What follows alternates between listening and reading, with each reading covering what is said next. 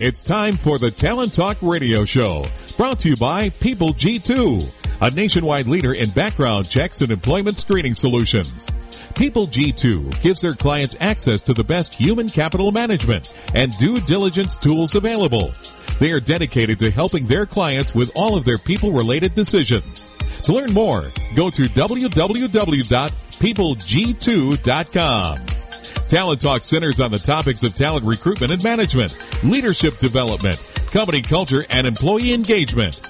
These are all timely topics for CEOs, entrepreneurs, HR professionals, and business leaders. We hope that as you tune in to listen each week, whether to the live broadcast or to the podcast on iTunes or iHeartRadio, that you hear something you can take away that will help you grow and impact your career in a positive way. And now, here's the host of the Talent Talk Radio Show, the founder and CEO of People G2, Chris Dyer.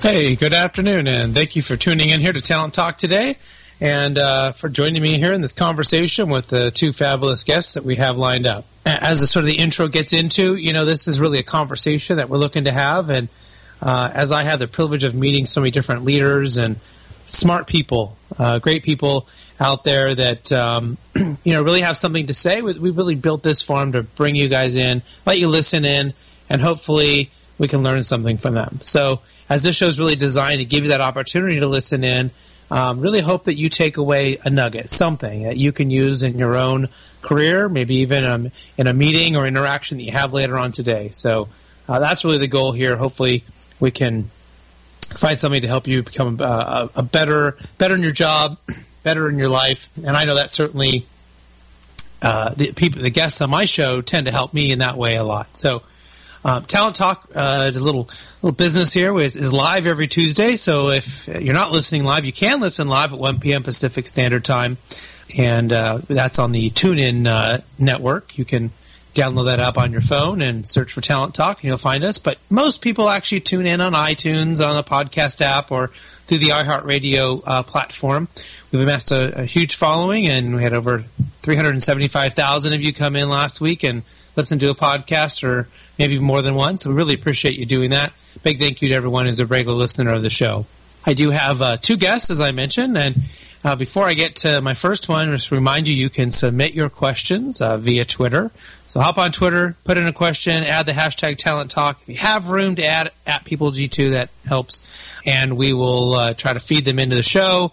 We can certainly continue that dialogue after the fact. So if you're listening on a podcast, later on we can we can still have that dialogue just won't be live we won't get that question answered uh, live on the radio but my guests today are uh, pam schmidt consultant and culture creator and then we'll have uh, uh andrea goulet co-founder and ceo of Corgibytes llc um, she'll join me in the second half of the show but let's go ahead and get to my first guest uh, pam schmidt pam uh, welcome to the show thank you thanks for having me Absolutely. So tell everyone a little bit about yourself, uh, what you're doing right now, and uh, you know, kind of your role as a consultant. Sure. So um, first off, I am uh, a little bit further north of you. I uh, live and work out of Vancouver, BC. Beautiful, beautiful British Columbia, and um, I have uh, been doing this work as a consultant probably since about uh, 2007. 2005, 2007 was when I started my master's degree out of uh, the Leadership Institute of Seattle. And um, I just, I love the work. Uh, I have a bit of an eclectic background. I have a certificate in fashion merchandising. I've worked in the IT world, and all of that has helped me to really um, get a really wide perspective that I'm able to bring and uh, use with my clients and the leaders that I help and serve. So it's kind of a a wide range uh, of things that you're doing, and I'm I'm sure we'll we'll kind of get into some of those. And I'm wondering if you're counting down the days. You're you're still in the time of beautiful British Columbia, but the last time I was there, it was the end of October, and everyone was about ready to hunker down for the the hard winter. So, yeah, you may be coming up on that. Absolutely. So, in your work with leaders, you really focus on uh, three distinct areas vision, uh, goals, and culture. So, let's start with vision. Uh, what, what, do you find is that leaders kind of most need when it comes to creating or aligning their vision uh, with the company? I think the biggest thing is really to um, I find most most leaders are trying to create a vision, you know, within the walls of their company, and they want to do it within a few hours. And really, I think to to get to that space of really being a vision, I think it needs some time to get into that space to get out of the kind of day to day and into almost. Um, you know, appreciative inquiry, you know, uses the term dreaming and, you know, into that kind of a space to be able to really expand and be able to create a vision that is inspiring and that's really connected to the why, the why they're doing what it is that they're doing. Um, and I think that's the biggest thing is really like is really being able to to shift the mindset. So we get into why, and it's a it's a fascinating um, kind of topic. It's been a lot of different people that have, you know, pushed on it from many different areas. Um, you know, Simon Sinek is one that kind of comes to mind, but there, there's quite a bit. So maybe you could talk about. There, there are certainly companies. I mean, I run into them all the time at conferences, and they're usually the ones that they're speaking, and they talk about their why, and their why is like really cool. They do something pretty spectacular, and you get it why their employees can be so connected to their why. But what if you're working with a client whose why is pretty, you know, undefined and is really hard to find? I, I generally use the example of like, you know, they're a pencil company and they make boring yellow pencils, right? And so, so how, how do how do you work with companies maybe at that level? Because you have the ones that are maybe saving people's lives, and then you have people who are making pencils, right? So, so how do you dive into it at that level? Right. I think it's about you know. So why are they making the pencils? What what is you know? I I love Simon Sinek um, and his explanation of that of why, but it's you know what else does that enable people to do? What is you know what is behind the pencils in a sense? What is you know who's going to be using the pencils? What might they be using them for? Um, how might that make a difference for them?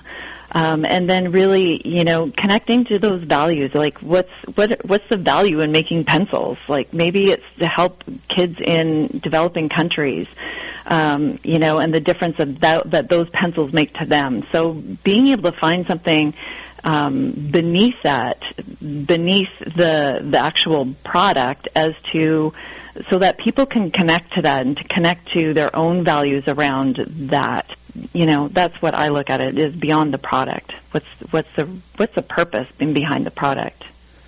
Yeah, that's a it's a really good way to put it. You know, what are people doing with those pencils? What effect is that having? You know, does that allow people to, you know, graduate from college or even you know uh, learn their fir- write their first letters in, in, in elementary school? I mean, that, yeah. those are those are great things to, to think about and I, I, find that's where people have the biggest challenges in the, the kind of less obvious places, but they're there, and yeah, absolutely, and that kind of transform translates into your employees having a greater understanding of why we're doing what we're doing. Why does it matter that it's done right?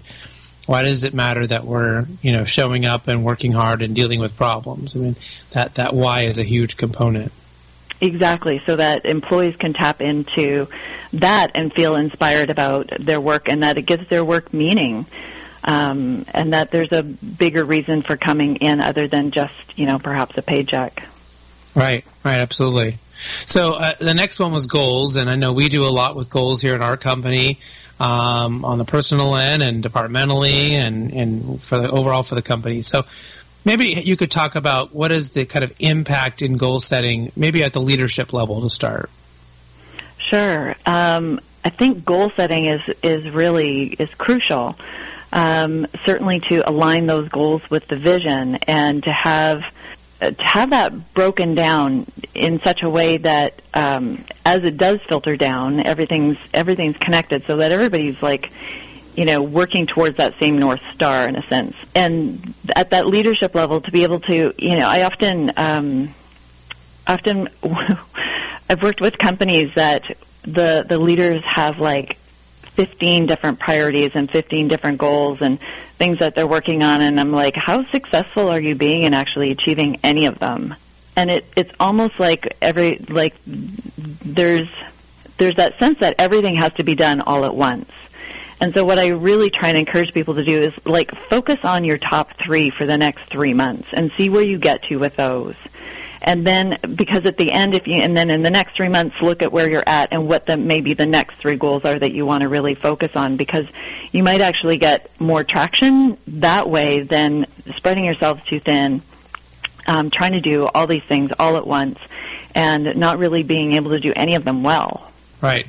And, and, and so, so you're finding that it's that they're kind of taking it to this extreme level, right? That they're the goal setting has sort of gone too far instead of keeping it maybe more specific, more uh, concentrated into areas that maybe have the most impact. Is that kind of what you're getting at? Yeah, exactly. You know, to to not say that those 15 things aren't important or don't need to be done, but um, to really choose some that are of a fo- that are that you want to focus on and that are maybe the most fundamental. Because trying to what I what I see is that when people have 15 goals, what happens is that really nothing gets done. Um, that it's too hard to figure out what my priority is. Um, and so, how do how do how as leaders do we help people to focus their time and their attention to actually be able to move things forward? Right, absolutely, absolutely. So, you know, maybe then once we kind of um, align vision and and we've got goals that are set, then the organizational culture then will start to be defined by both of these things. But maybe how readily uh, is everyone within the company?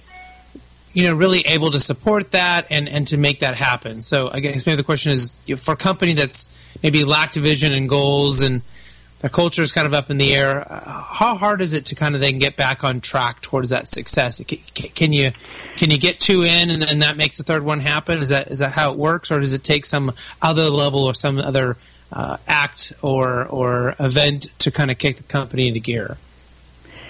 Well, personally, I think that that culture needs to be part of um, part of that vision because it's going to take certain behaviors and attitudes in order to be able to achieve those goals and the vision for the company. So it, for me, it's about being intentional about about how people need to be with each other in order to actually achieve those goals. And so I think the culture is actually a really important piece. It also is a reflection of the values of the company. And so how, how does that all, because my values will also drive my behavior. It will help me, what I value will uh, be what I focus on and spend my time and attention on. So if I as an employee aren't, if I'm not clear about my role in you know, achieving the vision or seeing how it connects to the, my day-to-day work, you know, I could be very much focused and doing a whole bunch of work in, in a very different direction than than how it aligns with the vision. So I think the culture is really important to be able to be clear about that and and to be able for leaders to demonstrate um, the role modeling is really important uh, for the leaders to demonstrate what it is that is important and what the values of the company are and how those get demonstrated in a behavioral way. Sure, sure, and that, and that can be really difficult um, to kind of make all that happen. I think maybe people think that culture specifically comes out only out of vision and goals, and I think they're a part of it, as you said. It, it, it's an overall process, but it, maybe can we def, we sort of def, define vision quite a bit. We define goals; people kind of understand that. But is there is there some other definition of culture then that's relevant to what we're talking about today? Well, I I tend to think of culture uh, like in in the simplest form. For me, it's it's what would I see if I walked into your company? How would I be greeted by somebody? Um, if I asked a question, how would I be responded to? If I sent an email, how quickly do I get a response?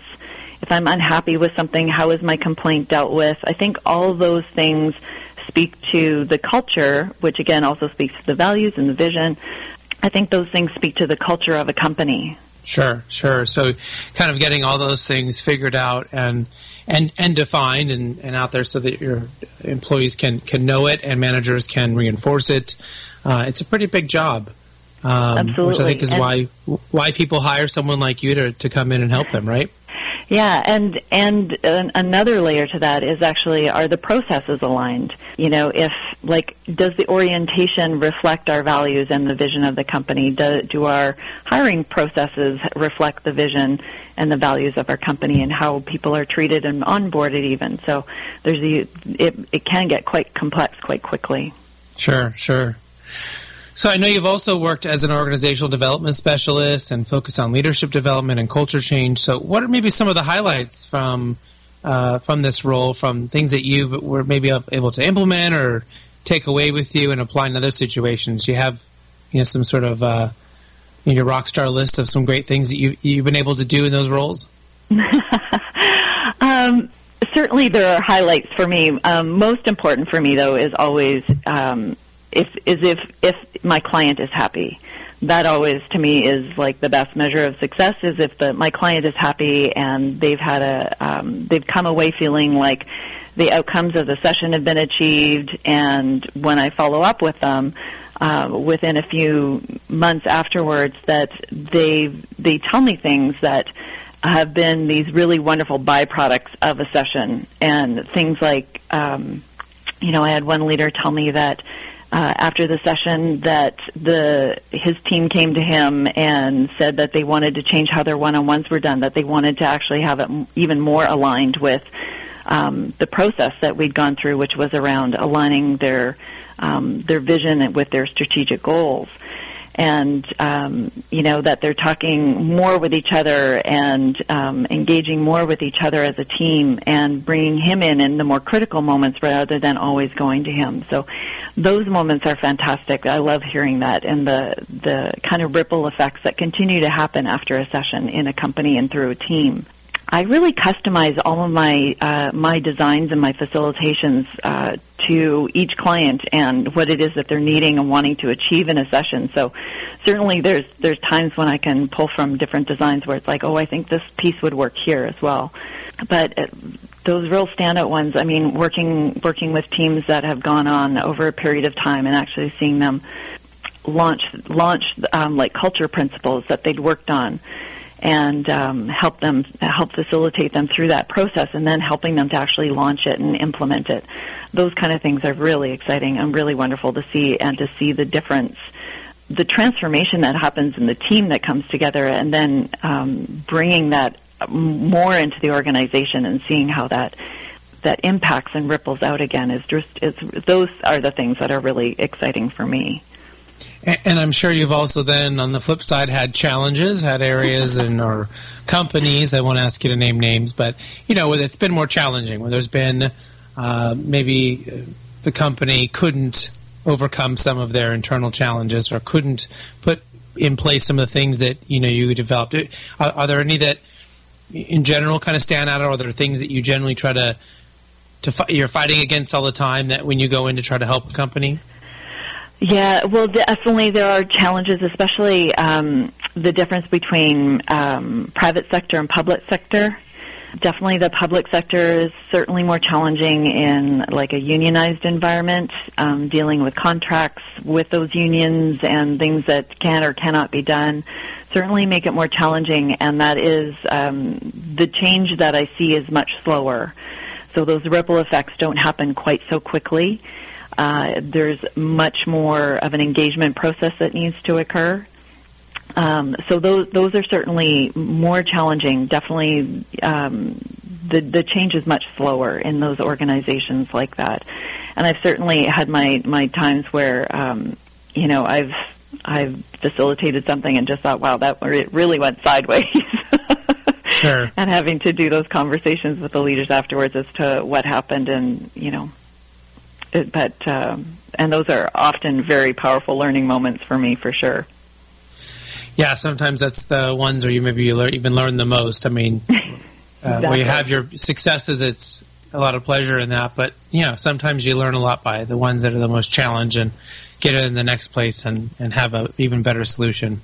Yeah, and asking some different questions for sure to to find out some of those things that um, that didn't surface through normal um, you know discovery the discovery process. Sure, sure. Well, it sounds like uh, you, have a really good understanding of all of this, and um, and, and, and, the fact that you, you knew who Simon Sinek was. I, am going to guess that you probably like to read a few books, and you might enjoy uh, uh, kind of learning new things. So, one of our favorite questions to ask our guests is, uh, "Are you reading a book right now, and will you tell us about it?" Well, I just got back from a month in Europe, so I actually read three books, but they're all nonfiction. I'm oh, sorry, they're all fiction. so I'm certainly happy to share those. But in terms of um, in terms of a work perspective, I've uh, just started reading a, an older book. It, it came out um, probably about ten years ago, and it's called Dialogue: The Art of Thinking Together. And um, have been have um, been thinking a lot more about dialogic organization development and really about the impact of bringing people together and having um, different and more meaningful conversation and dialogue. And this book talks a lot about uh, ways to do that and uh, the difference between dialogue and conversation and things like that. So I'm just starting it, but I'm quite excited to read it. Another all-time favorite, um, Ben Zander, The Art of Possibility. Uh, for any leader who's looking to find ways to feel inspired or to inspire their their teams, uh, such a great book. Gives lots of different tools and options and um, ideas on how to do that. So I think that's a great great old standby for sure. Yeah, and uh, just as a reminder, we will definitely uh, list this along with a recap of, of the show on our on our blog on peopleg2.com. So if you didn't have a pen or a pencil handy to write any of those books down, we will certainly have a link to them in that blog recap uh, later on, uh, as we always do for all of our shows. So you know you, have mentioned uh, quite a few things here today, um, you know, around the idea of culture and, and what companies can can do to really align their people. Um, you know, if there's something was that you really hoped that a listener would, would remember or take away, is there is there one or two things that you think they should have really remembered or captured or written down or maybe try to go back and, and, and do in their company? One one of the so there's something that's really important to me that it's always around building capacity and um, being able to create more leaders, formal or informal, within companies, being able to give people those opportunities to really shine and be successful, I think is really important. So that perpetual ability to build capacity is one of the things that I do when I work with my clients is I really want to help um, help upskill them in a sense. Uh, to be able to have conversations together on their own without necessarily needing me or somebody like me to come in and support that. Um, so, you know, even as a leader looking for opportunities to build capacity within their own people, um, and as much as possible, bring people together, give them opportunities to um, to connect, to give their feedback, to feel engaged, uh, and and make linkages between work that's going on and how that connects with their work that they do on a day-to-day basis, and how that connects with the vision. And just, you know, I don't think that can be be said too often. Absolutely, and that's uh, very well said. Uh, so uh, the only other thing I want to make sure we ask is uh, how can people uh, get a hold of you if they're interested in learning more about you or they want to have you come in and work with them as a consultant? What's the best way for them to to go online and find out more about you? Uh, you can certainly go. Thank you, and um, you can certainly go to my website, which is pamschmidt.ca. And um, you can also find me on LinkedIn. Uh, and I think that you guys have been um, feverishly sending out some Twitter uh, um, some Twitter feeds. So uh, you can also find me on uh, on Twitter there as well. And do you do you know your Twitter name off the top of your head, head there? Uh, it's Pam Schmidt one, I believe. Okay. Yeah, and you can check out People G2. Uh, my producer Mike has been live tweeting our conversation, so the best little bits have made it onto Twitter, and you can definitely get caught up there. But uh, Pam, really appreciate you being on the show today and sharing uh, your passion about culture. It's something that I'm really passionate about, so it's always great to connect with somebody else and, and hear what you're doing and how you're doing it. And uh, certainly would love to have you come back at some point and give us an update on what you're doing. I would love that. Thank you so much for your time and for uh, asking me to be part of this great show. Thank you so much, Chris. All right, we'll be right back after this quick uh, commercial break with our second guest, uh, Andrea Goulet. Imagine what it would feel like to lose everything your job, your home, your family, your dignity. This has happened to thousands of the men, women, veterans, and young adults we serve at Working Wardrobes. What do we do to help? We provide career development services, life skills workshops, job skills training. We provide the perfect interview outfit, and we get clients placed in jobs. Call Working Wardrobes 714 210 2460. Donate, volunteer, invest, hire. When it comes to pioneers in their respective industries, we all know the Apples, Starbucks, and Trader Joe's of the world. In the realm of recruiting, Decision Toolbox is the industry's best kept secret. with 90% of their business from referrals and repeat customers. For over 20 years, Decision Toolbox's U.S. based team of recruiters, sourcers, professional writers, quality personnel, and tech support has perfected a Six Sigma approach to talent management. No matter the size of the project, Decision Toolbox delivers incredible results. A cost per hire less than half of what contingency firms charge. With the winning candidate presented in an average of 14 days. All with a 12 month candidate warranty. With results like that, Decision Toolbox won't be a secret for long. Visit us at www.dtoolbox.com for more information.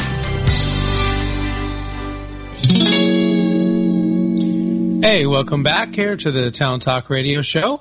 Uh, don't forget, you can interact with us in so many different ways. As if your life wasn't uh, empty enough, we can fill it up with Talent Talk all day long. You can be on Twitter, you can get us on iHeartRadio, podcast app for iTunes, and you can also go to talenttalkradio.com. Uh, we have all of our shows there as well. So you can go back to our very first show with Kim Shepard. You can pick up some of our most popular shows, like one with Marshall Goldsmith or David Marquet or uh, the great guys over at uh, uh, Golden State Foods. We, we, had some really popular shows uh, that people always seem to, to gravitate back to, and, and we uh, hundreds of other ones. So feel free to rummage around there, find one that maybe interests you, and uh, and take a listen. And we'd love to hear back from you on on your thoughts and and how if you liked it or not. So.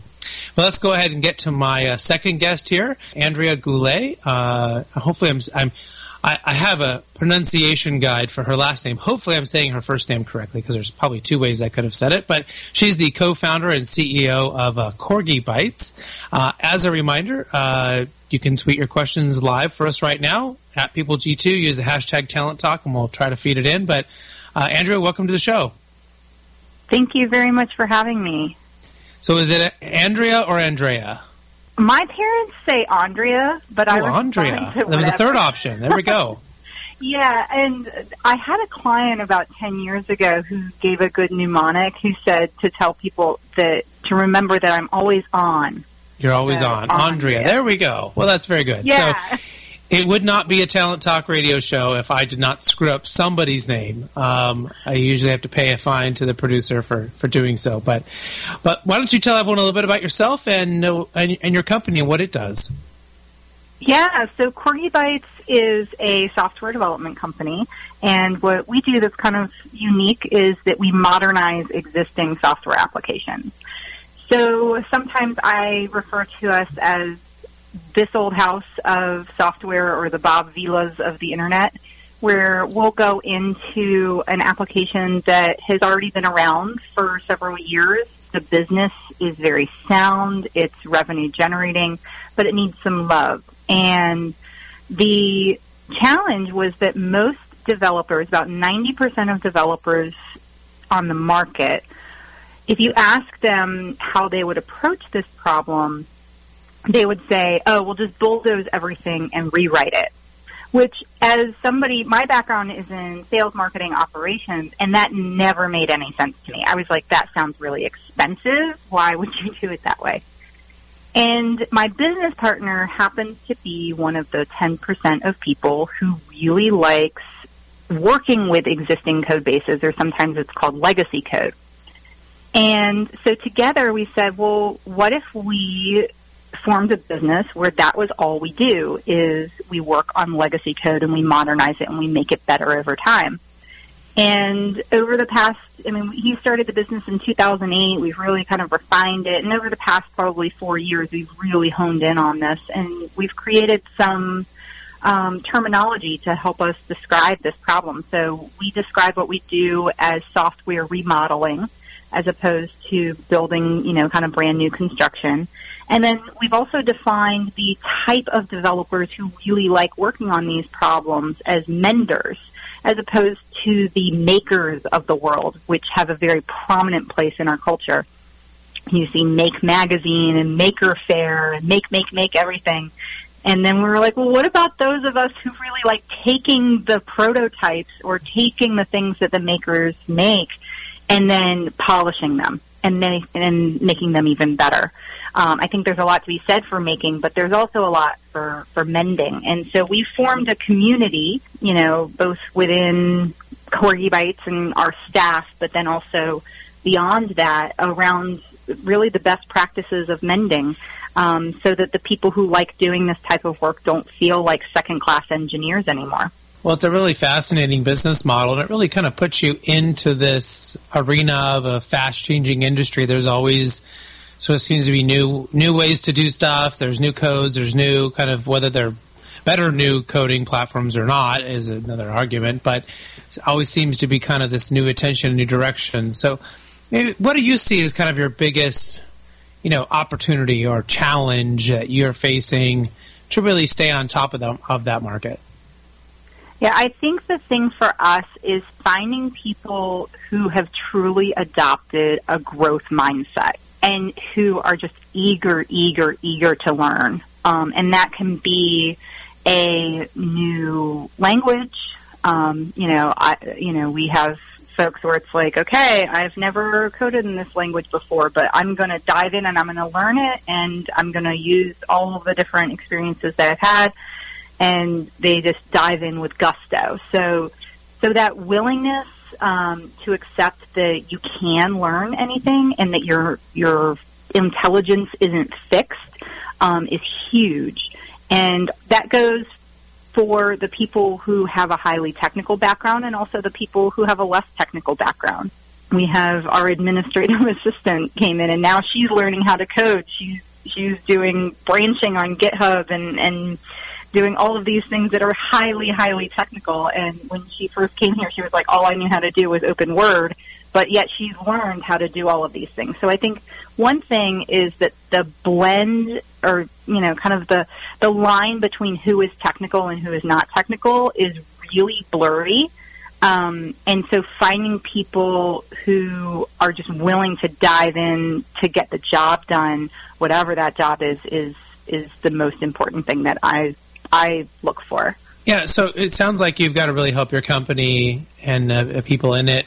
You know, think about many different areas and, and be good in, di- many different things, and that's really one of the jobs of the CEO is to be constantly thinking about lots of different things and sort of I almost uh, would equate it to a, a, a, you know a chef making you know an order for 15 people all at one time. They've got you know pans hot pans going all the time and things being chopped over there. And you know it, it is you, you, take your eye off one thing and it, you suddenly have a problem. So i'm always curious to sort of you know when we talk to ceos what are some of the things they're really thinking about? You know, maybe it's talent recruitment or development and maintenance. You know, what are some of the things that you're kind of thinking about that's helping your company be successful yeah, I think the biggest thing is that I put my employees first, and I think of myself as their almost talent agent, where the I, I've tried to really flip what the idea of working on legacy code is, because it used to be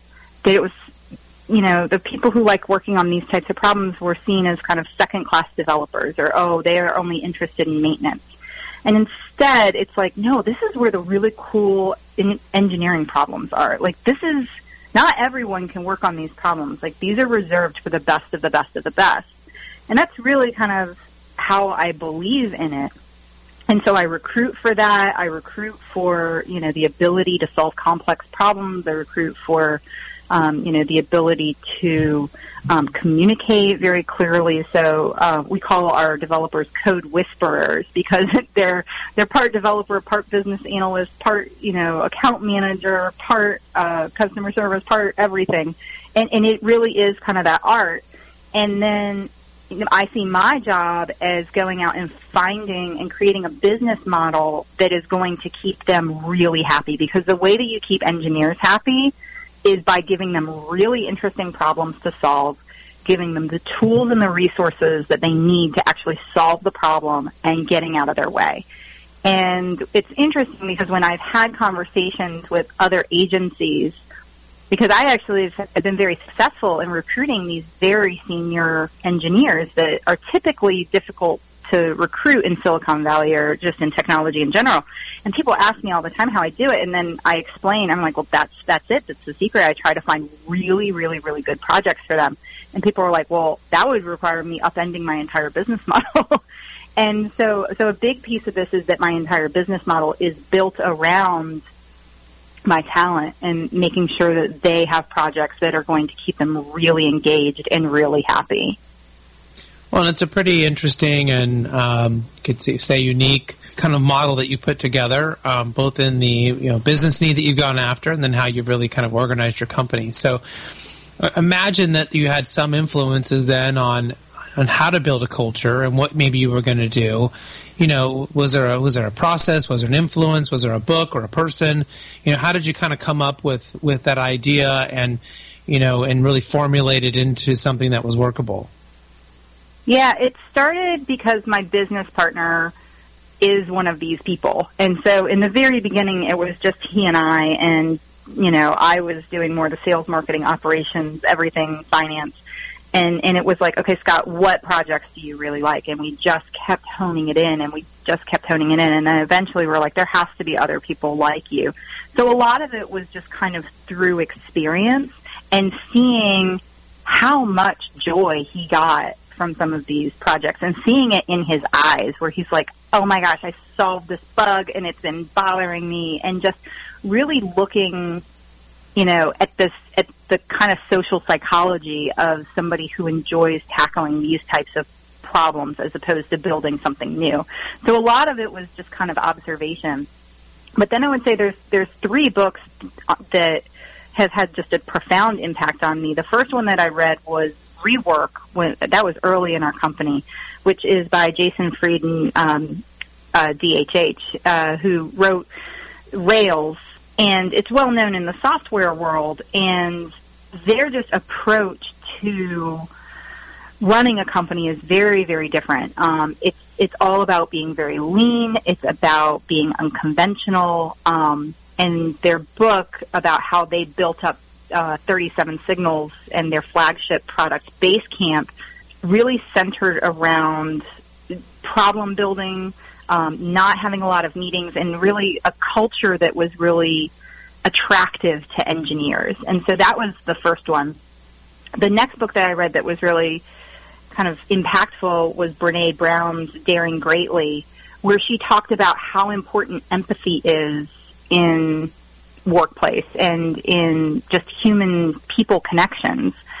And the first consultant that after I that I worked with after I read that, she goes, "Oh no, no, no! You're in software. You can't use the word empathy. People will laugh you out." and it's interesting because now I feel like her work has permeated so much uh, throughout the culture, just in general, and it's had such a profound impact that now it's like we're making some traction there. But but really having an empathy um, and understanding that we we are all humans, right? And even if we are working with computers the people who work with computers are very human and there are sensitivities and we can't treat them like cogs in a machine. And I think that's something where a lot of uh, technical companies go wrong. And I know I've been a product of that where I've worked at agencies where I just didn't feel valued as a human. I felt like, you know, kind of, uh, you know, just a number. And, and so really kind of bringing that humanity, bringing that vulnerability, bringing that uh, trust back into software, that creativity um, makes projects things that people want to work on. And then the last one, when we got really serious about, um, you know, building the business that was beyond ourselves and how are we going to recruit people, was Daniel Pink's book Drive. And he talks about kind of the three pillars of motivation and what he calls motivation, I think 3.0, which is the knowledge economy. And basically the idea, especially in software, is that, you know, as a company, you know, there is a developers, a good developer is interviewing you way more than you're interviewing them. And so you have to create an environment that is incredibly attractive if you want to retain the top talent. And so in there, he talked about three concepts, purpose, autonomy, and mastery. And when we were first building our benefits, that's what we focused on. So we focused on our purpose, you know, Legacy code. We, we got really crystal clear on our core values, on our mission. Autonomy, we learned, you know, from rework and how an asynchronous culture um, without a lot of meetings and with just very open and transparent communication can can just accelerate growth.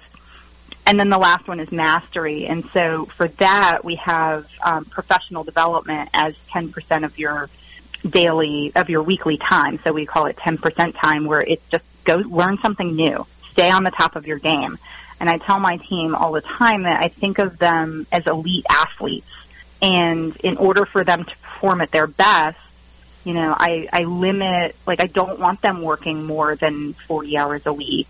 I don't want them burning themselves out. You know, elite athletes, if you're going to perform at your best, you need rest, you know, you need fuel, and you need to, con- you know, you need practice time. So, um, I built that into kind of the operational model where there is time for them to rest and to just do administrative. We have time for doing yoga. We have time for doing uh, journaling. Everyone at the company writes a daily journal and everybody else reads it. And those practices of reflection and just thinking and, you know, kind of slowing down enables us to, when we solve a problem, we can find a solution typically way faster than the people who are burning the midnight oil and just feel burnt out.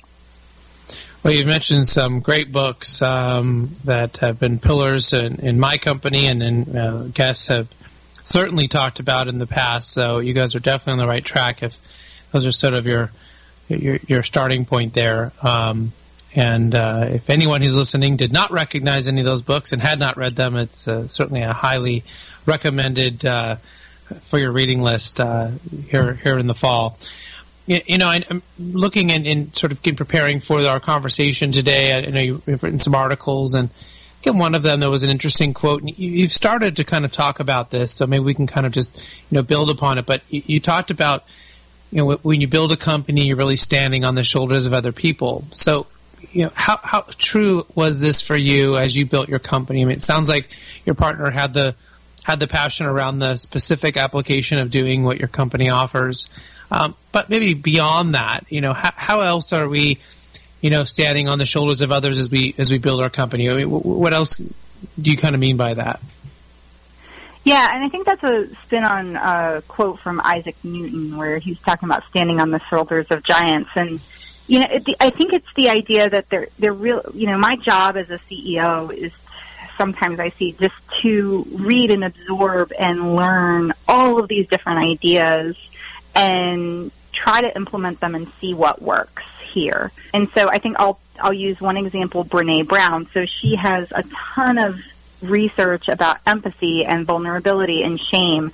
And reading her work made me feel, oh, that's why I've never really felt welcome in technology hmm, I wonder if I built a company where empathy was at the center of everything, how would that change? How would that change? Knowing that empathy doesn't really exist in technology, kind of thinking of it as an experiment. And so being able to kind of look to her research on what you know has emerged as you know really good practices but then applying it to our specific situation. So doing things like the daily journals, for example. You know, everybody was like, what? We're going to do that? And after literally a week, everybody was just overwhelmed and said, this is the best thing ever. We have to keep this going. Um, so, so doing, I like to kind of scour the world for just different ideas and then do mini experiments and say, hmm, what would happen if? And sometimes they work really, really well in the case of the daily journals. Other times, you know, we, we give it a go and it doesn't quite work. But I think that's the neat thing is that you're you're always looking at what other people are doing and trying to reinterpret it and remix it for what works for your industry and your specific company. Sure, sure, absolutely. Well, you know, I know um, you, you kind of hit hit the nail on the head with, with, that one, and then you know another one of the articles that I was looking at. You, you kind of talked a little bit about stereotyping and how that can, you know, really threaten a company's success. Um, we've seen a lot of this. We've seen a lot of companies who can take advantage of their competition who's constantly stereotyping and, and kind of pick up employees and, and uh, talent. They can pick up uh, customers and market share. Um, but maybe what did you mean by that, and, and how did you overcome this? You know, I, the idea of stereotyping to really kind of move forward in a you know in a seamless way in your company. Yeah, so this came about kind of front and center because there's this idea of stereotype threat where if you are presented with a stereotype about yourself, like or about your, you know, your group, then your performance can sway towards the stereotype as as opposed to your individual. So it limits your growth potential. And so I'll give you an example. So for me, I come from the marketing world, right? And I for for the 7 years that I've run this business, the first question that almost anybody has asked me is you know, I'm, I'm Andrea. Nice to meet you. Yeah, I own a software business. Really? Do you code?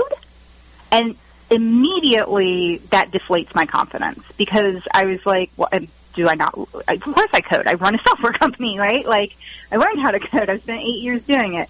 But immediately because I don't look like somebody who codes, people make assumptions and that immediately puts me back and then I can't present my full, fullest self. And the same is true on the opposite end where, you know, Donald Trump had a thing last night where he was talking about how, you know, all people who work in security, you know, all hackers are 400 pound people living in their basement. And it's like there are just these pervasive stereotypes that that people just assume and they're not true. So the idea that a technical person is antisocial is is wrong. Um, the idea that somebody who's female and you know has good social skills can't code is wrong. And so the idea, like I said, is it's being very blurry. So the way that I've overcome that at our organization is we do a lot of um, unconscious bias training. So that's standard for everyone. Um, Google and Facebook have both very generously open sourced their training for that so that smaller companies like mine can take advantage of some of the great research that's out there. But just o- being aware of your bias, I think, is the first step. Um, and then the second is, you know, I went so far as I got so sick of being asked if I code that I got a tattoo of a JavaScript function that basically says I can be anything I want on my dominant hand. So now when I shake somebody's hand, they immediately see that I have some code tattooed on my wrist. And so hopefully they they will infer that yes, I code. And I haven't been asked that anymore. I haven't been asked if I code as the first question. And I tell you, just the difference in the past year from not having that question that puts me into stereotype threat, it it gives me that confidence that yes, I know what I'm talking about. Yes, I have a voice in this you know industry. Yes, I can write this article. Yes, you know I can be on this podcast. Um, whereas before, I would have felt like it wasn't my place. So I think even in sometimes the questions that we're asking other people, think about, am I asking this question because it's valid or am I asking this question because it's a stereotype? And sometimes even just asking the question kind of can put that other person in the feeling of stereotype threat. Sure. Well, I know we're uh, just about out of time. I want to make sure we ask uh, the important question, and that is how can people get a hold of you if they're interested in learning more about Corgibytes, or maybe they've got a legacy platform they need a little help with? What's the best way for yeah. them to do that? Yeah, so you can go to corgibytes.com. So corgi like the dog, C O R G I, and bytes like the computer, B Y T E S dot com. Great. Well, Andrea, thank you so much for being on our show today and sharing uh, great information and reminding us about all these some of these great books that really are are kind of uh, really should be at everyone's baseline uh, if they're involved in a company. So. Uh, love to have you come back and give us an update on how you guys are doing. But uh, until then, uh, best of luck to you and your company. Thank you. Thank you very much for having me. All right. Next week, we will be joined by uh, Bob uh, Kelleher uh, president and founder of the Employee Engagement Group. But uh, until then, do what you love and show the world how talented you can be today.